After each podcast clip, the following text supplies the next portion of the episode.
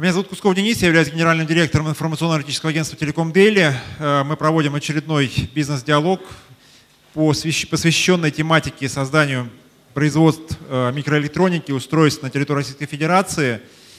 Тема достаточно интересная. Э, в прошлом году мы проводили такой же бизнес-диалог, который собрал достаточно большое сообщество людей, кто занимается этим сегментом, э, журналистов, э, производителей, операторов. И, естественно, сегодня мы постараемся обсудить все, наверное, основные вопросы, тенденции, трудности, которые присутствуют на этом сегменте рынка. И, в общем-то, наверное, постараемся по итогам все-таки прийти к какому-то пониманию, в каком направлении мы движемся. А направление достаточно, так сказать, вот уже почти год прошел с первого нашего мероприятия по этой тематике. В общем-то, наверное, назвать, что все хорошо, было бы, наверное, сильно преувеличением. А, но будем надеяться, что те шаги, которые делаются и производителями, и государством, они направлены все-таки на улучшение ситуации. Я хотел бы представить спикеров сегодняшней а, нашей первой дискуссии. А, Хохлов Сергей Владимирович и Сапунов Алексей Валерьевич чуть попозже. Безруков Андрей Анатольевич, директор по стратегическому маркетингу компании JS Group – Носов Константин Андреевич, генеральный директор Ангстрем. Э, половинка Анна Александровна, компания э, значит, э, Микрон, заместитель генерального директора. Галицкий Андрей Степанович, коммерческий директор Ангстрем Т. Аполлонова Светлана Александровна, председатель Совета Ассоциации производителей электронной аппаратуры и приборов. И Юсупов Ренат Рафаэлевич, вице-президент компании Craftway. Первая часть дискуссии посвящена рынку электронных компонентов в России – вначале я хотел бы, наверное, попросить э, Андрея Анатольевича задать тон нашей дискуссии, после чего мы уже перейдем такой в режим диалога. Естественно, э, и ваши вопросы из зала тоже приветствуются. Пожалуйста. Коллеги, добрый день. Спасибо, что присоединились к нашей сегодняшней дискуссии. Я э, достаточно кратко, наверное, сделаю введение от э, нас, как от партнеров этой дискуссии. Мы достаточно продолжительное время, уже на протяжении нескольких лет, совместно с разными, с разными информационными партнерами делаем а, подобные мероприятия. И с каждым разом у нас крепнет убежденность в том, что а, отраслевых площадок для дискуссии, для подобного взаимодействия действительно мало, и что мы делаем позитивное дело для развития всей отрасли. А, в этом году наша конференция совместно с ведомостями, которую мы проводим в апреле, собрала уже почти 150 участников. И основные тезисы, которые я для себя а, выделил после а, ее завершения, они были примерно следующие. У нас очень открытый рынок, при этом есть определенное количество сильных компаний, которые хотят и могут на этом рынке развиваться. Они сегодня здесь все представлены. А, это, разумеется, не только мы. А, тем не менее, мы в силу ну, Сергей Владимирович это хорошо обычно комментирует. В силу тех соглашений, которые есть у страны, не можем этот рынок нормально защитить, поэтому мы постоянно скатываемся в обсуждение поиска тех рыночных ниш, которые могли бы быть или которые можно было бы создать некими методами, отличными от таможенно-тарифного регулирования и подобных вещей. А, и всегда, в общем-то, все отраслевые мероприятия, они в итоге приходят к обсуждению того, как могут компании с государственным участием или государственные компании а, правильно заказывать а, и правильно поддерживать российских разработчиков и производителей электроники. В основном в итоге это обсуждение э, доходит до диалога между разработчиками и производителями и Ростелекомом. И Ростелеком очень правильно, обычно, спокойно и корректно объясняет разницу между государственной компанией и компанией с государственным участием, э, объясняя, почему именно они не могут в полной мере э, разработчиков российского оборудования поддерживать. А со своей стороны мы как производитель эм, видим в сегменте доверенной электроники, в сегменте электроники российского происхождения, электроники для эм, систем, связанных с ключевыми э, проектами, в которых требуется национальная безопасность, большой потенциал, причем не только на территории России, но и потенциал экспортный. А наши решения, например, в области корпусирования систем в корпусе пользуются сейчас устойчивым спросом и на международных выставках. А, и это людям действительно интересно, особенно в силу а, текущей геополитической реальности, которой мы все с вами являемся свидетелями. И здесь, мне кажется, важно сформулировать несколько тезисов, которые важны для дальнейшего развития компаний, если они делают ставку на этот сегмент, как на единственный на сегодняшний день, с нашей точки зрения, жизнеспособный сегмент в России. Во-первых, мы хотели бы обратить внимание на то, что необходимо поддерживать не, тех, кто, не только тех, кто разрабатывает, и говорить не только о том, что сделано в России равно разработано в России, как это есть сейчас, а необходимо стимулировать э, компании к инвестициям э, именно в производственные цепочки, в создании производственных цепочек на территории России. Мы сегодня во второй части поговорим о том, почему именно это важно и насколько это критично для создания тех ключевых инфраструктур, э, телекомовских, например, о которых мы говорим. А с другой стороны, второй э, инициативой, которую мы хотели бы здесь предложить и хотели бы здесь обсудить, э, в том числе с Сергеем Владимировичем, когда он подойдет, это создание некоего формального или неформального консорциума компаний, э, которые на этом рынке работают, по причине того, что мы здесь все взаимодействуем друг с другом в некоем личном общении, и в личном контуре, и в контуре корпоративном. А при этом каждый раз, когда это взаимодействие происходит на неких публичных площадках, в кулуарах, а, находятся новые бизнес-возможности. Если бы это было в регулярном режиме, тогда, наверное, бизнес-возможностей было бы больше. А, вот, собственно, такие тезисы от меня, и мне хотелось бы их пообсуждать сегодня. Спасибо.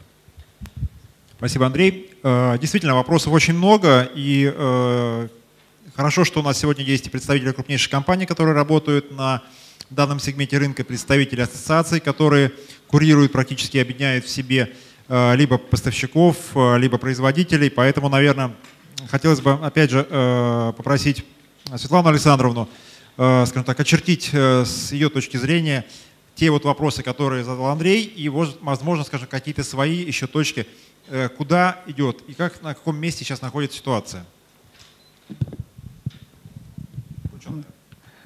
Включать не надо, да, все, спасибо. А, ну, со своей стороны, я представляю в основном э, телекоммуникации во, всей, э, во всем спектре радиоэлектроники. А, хочу сказать, что, к сожалению, на мой взгляд, по разным направлениям работа идет очень по-разному, и я бы сказала так, вектора очень разные.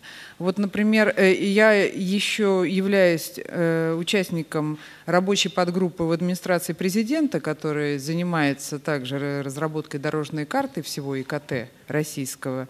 Вот недавно было совещание в Совете Федерации, какое у меня сложилось ощущение. Все на эту же тему. Это программное обеспечение, радиоэлектроника, ИКТ, там, телеком в разных вариантах. Значит, самое первое – это разные критерии, изначально разные базовые критерии, что такое есть российское. Если, например, э, для программного обеспечения и для инфраструктурного телеком-оборудования а, базовыми критериями является э, в том числе требование к компании, э, и эта компания в конечной структуре собственности должна иметь не менее 50% а, российских бенефициаров, то, как я с большим интересом выяснила, когда ко мне обратилась одна из зарубежных компаний, которая тоже сейчас смотрит, э, можно ли получить статус, э, какие телодвижения надо сделать и так далее, выяснилось, что, например, для микроэлектроники и для вычислительной техники критерии всего лишь э, налоговый резидент одной из стран Евразес что, соответственно, э, приведет, на мой взгляд, ну, вот к не совсем правильному развитию вот этих отраслей. Это мой личный взгляд. Дальше, э, как мы видим, очень сложная ситуация между ФАИВами в плане того, как они видят э, преференции и поддержку российских производителей. Это видно и потому, что э, происходит вот при согласовании различных постановлений правительства по 44 по 223 И вот что мне стало самое интересное – это было вот разбор полетов, то, что называется, на заседании комиссии в Совете Федерации, это позиция ФАС. А позиция ФАС была примерно такая. Значит, когда рассматривали случаи невыполнения а, постановления правительства по недопуску э, иностранных товаров, в частности программного обеспечения при госзакупках, выяснилось, что первое, ну да, не выполнили И что будет? А ничего не будет, потому что деньги заплачены, контракты заключены, все. Спрашивает сенатор, а есть ли в суд? Говорит, в суд, пожалуйста. Но ничего не будет, контракты заключены, деньги заплачены. Это первое. Ну и второе, вот на мой взгляд, было тоже очень интересно. Я это рассказываю именно как э, э, то, что у нас нет э, в государственной политике какого-то единого вектора, чтобы все туда двигались. Был конкретный случай. Сидел на том же самом заседании представитель Челябинской области э, администрации. Их оштрафовали за то, что э, не допустили некий продукт, который сам сказал, что я российский, но в реестре российского не был. И ФАС сказал, и правильно вас всех оштрафовали, у нас что не запрещено, то разрешено. Кто сказал, что только э, в реестре российские продукты? Может, они просто не пришли, не, э, туда не, не, не записались. Ну вот, вот то, что я хотела бы сказать, мне кажется, что сейчас самое важное – выработать единые правила, единые целеполагания, куда же мы движемся. Это касается, мы довольно много, да, вот э, вместе проводили GS Group э, в Минпроме. В общем, к сожалению, очень много трактовок и очень много понимания, куда мы должны идти. Вот это, на мой взгляд, самая большая беда. Все, спасибо. Я понял, спасибо большое. Э, Светлана Александровна, хотелось бы тоже э, предоставить слово э, Ивану Александровичу Покровскому, выслушать его точку зрения относительно основных, наверное, таких болевых точек. То есть в чем сейчас основные проблемы, как бы ваш взгляд? Доброе утро. Коллеги, спасибо организаторам за приглашение. Мне кажется, что нельзя ну, как бы подходить ко всем направлениям электроники с, ну, что ли, с каким-то одним подходом, э, и э, каждое направление требует своего отношения. Если говорить о производстве аппаратуры, на мой взгляд, российский рынок достаточно большой, чтобы э, инвестиции в разработку и производство электронной аппаратуры оправдывались. И всячески нужно поддерживать и там, так называемое импортозамещение. Но вопрос как? Вот я здесь вступлю в дискуссию со Светланой. А поддерживать ли тех, кто оказался в реестре, или по каким-то другим критериям? На мой взгляд, э, мы э, уже далеко ушли от принципов ну, так называемого свободного рынка, свободной торговли, которые продвигает э, э, ВТО. Мы по факту уже от них отказались, мы их не соблюдаем. В силу того, что вводим вот эти реестры, в силу того, что санкции, контрсанкции, мы уже не живем по правилам ВТО. Но тем не менее, несмотря на то, что мы по ним не живем, де юре продолжает действовать какой-то запрет э, на э, таможенное регулирование.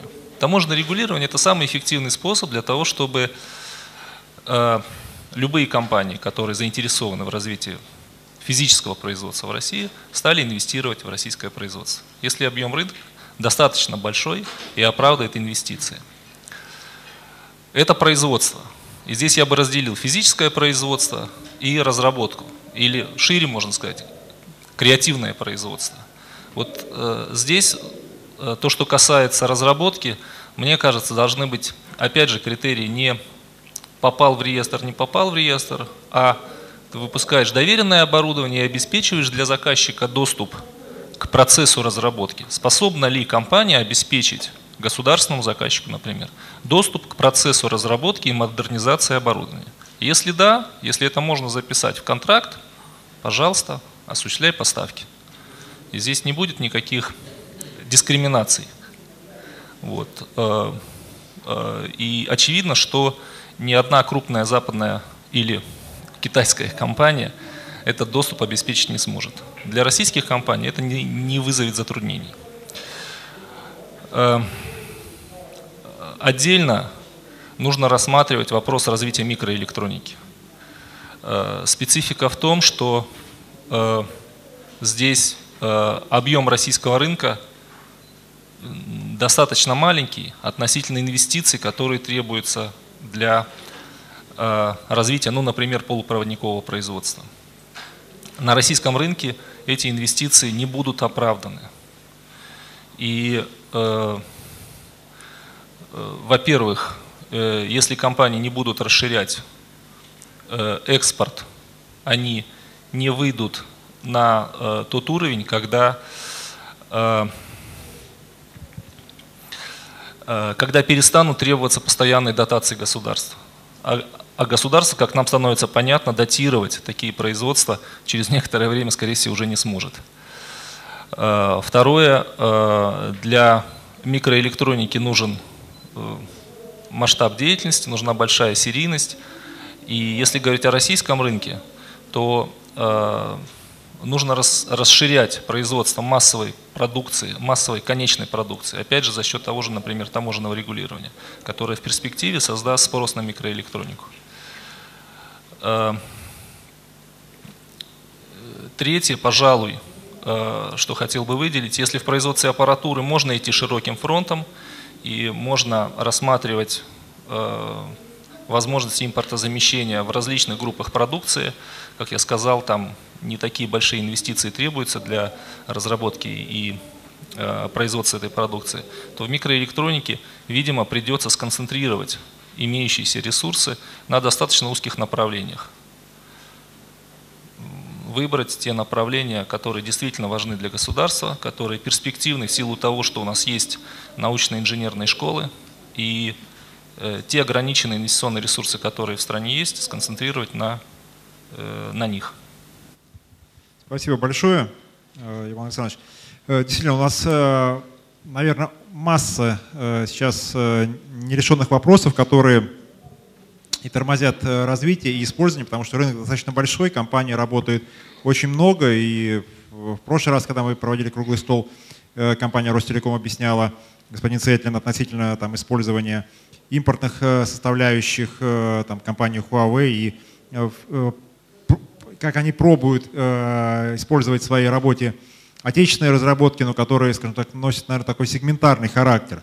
Э, поскольку у нас сегодня э, в круглом столе принимают участие основные э, крупнейшие игроки отечественного производства, такие как Micron, Angstrom, JS Group, хотелось бы понять видение всех компаний относительно вот тех слов, которые в начале нашего мероприятия сказал Андрей, относительно, скажем так, и вопроса разработки, вопроса производства в России. Что каждая компания думает? Я хотел бы передать слово Анне Александровне, компания «Микрон». Пожалуйста. Коллеги, добрый день. Спасибо за приглашение. Несколько комментариев по поводу того, что вот мои коллеги значит, ранее произнесли. Значит, что касается первых критериев отнесения микросхем, не слышно, да? Что касается критериев отнесения э, отечественной микроэлектронной продукции к, э, отечественному производству, да? отнесения микросхем к отечественному производству.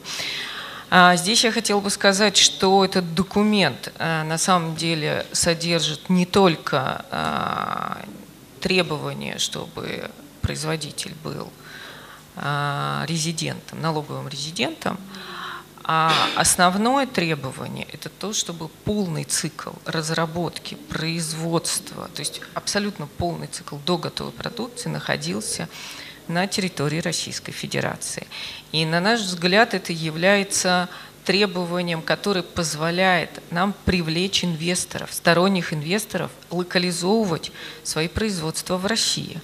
И э, это была продуманная позиция на сегодняшний э, раз вот то, что говорили коллеги, что нужно поддерживать не только отечественных производителей, но и привлекать сюда инвестиции. Поэтому, конечно, это, а, это в критериях предусмотрено. А, что касается а, текущей ситуации по производству микроэлектроники и конкуренции,